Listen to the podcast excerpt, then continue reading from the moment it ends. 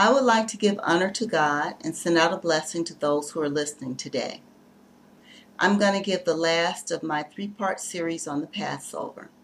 And this part is going to talk about how Passover is not just the history of the children of Israel, but Passover is our hope and future. And it's also a commandment of God, and we ought to be keeping it. When the children of Israel were delivered out of Egypt, they were delivered with signs and wonders. They kept the night of the Passover by killing and roasting a lamb and putting the blood on the doorposts. They kept the Passover dressed and ready, eating the lamb in haste with unleavened bread and bitter herbs. Exodus 12:11 says, "And thus shall ye eat it with your loins girded, your shoes on your feet, and your staff in your hand, and ye shall eat it in haste. It is the Lord's Passover." When Christ came, he fulfilled the prophecy of the slain lamb. From the time of Christ's first coming until today, we remember the death of Christ each time we have the Lord's Supper.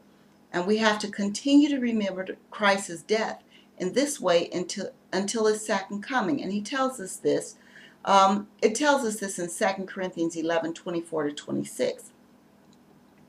And it talks about uh, what Christ did when he took the bread. And it says, And when he had given thanks, he brake it and said, Take, eat, this is my body which is broken for you.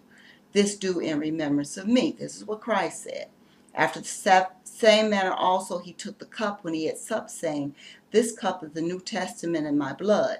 This do ye, as oft as ye drink it, in remembrance of me. For as often as ye eat this bread and drink this cup, ye do show the Lord's death till he come. Not, not, not just stopping that and, and keeping Easter.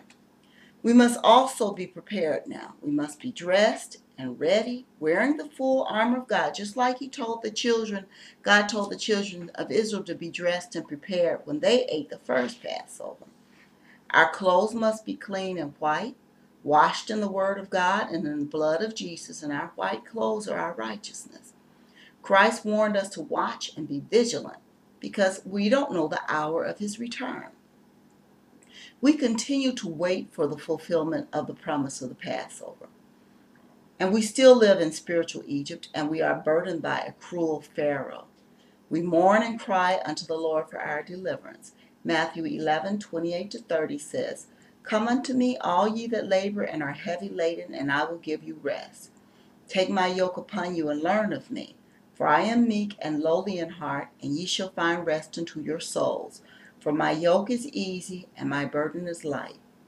We have suffered with the burden of sin and the yoke of Satan. Every generation since Adam has been weighed down with the knowledge of evil in our flesh and in our minds, and have suffered pain and misery until we go into the grave. We suffer not only spiritually, but by the sons of men who are Satan's forces on earth, his hands and his tools to do evil.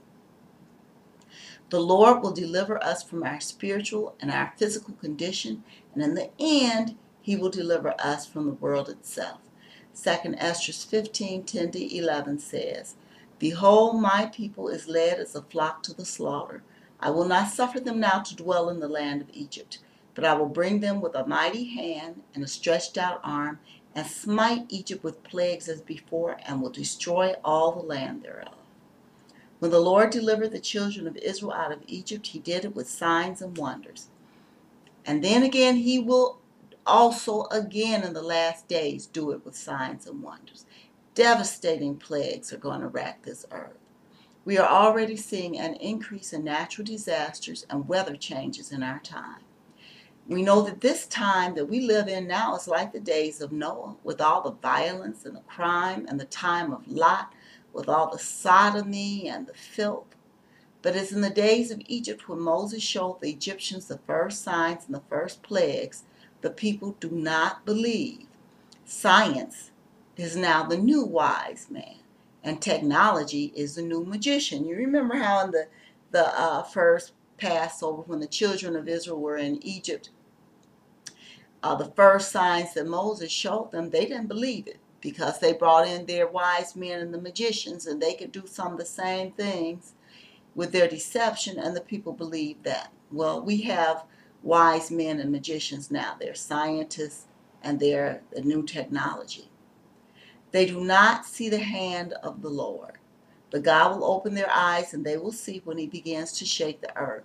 They will see when he shows new signs and fierce wonders that they will not be able to explain. Then men's hearts will begin to fail when they start seeing their so called laws of, of science are, are no longer applying to things. Then they won't be able to explain that.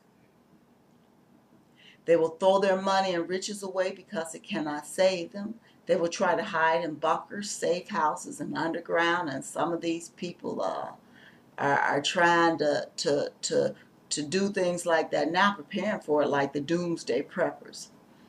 But you can't, you can't, you can't save yourself from the hand of God. You can't do anything against God. If God is coming up against you, you're, you're just, you're just toast.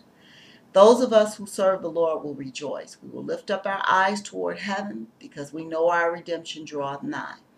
We will not fear the troubles to come. We will be sealed. We will be purged by the blood of Christ. His name will be in our foreheads, and his law will be written upon our hearts. When the destroyer comes to this earth, as at the time when he came to Egypt, he will pass over us. Though a thousand shall fall at our side and ten thousand at our right side, it will not come near us. But with our eyes we will see the reward of the wicked. And God will deliver us. We will pass over death, pass over sin, and pass into everlasting life. And I hope this gives everybody a better understanding of the Passover. I will read a couple more scriptures. And uh, I'm going to first read in Luke chapter uh, 21. I'm going to read 25 to 33. I'm getting that scripture right now. Okay. And there shall be signs in the sun and in the moon and in the stars. This is what Christ is saying. So we know that he, he doesn't lie. And upon the earth, distress of nations with perplexity, the sea and the waves roaring, men's hearts failing them for fear and for looking after those things which are coming on the earth. For the power of heaven shall be shaken.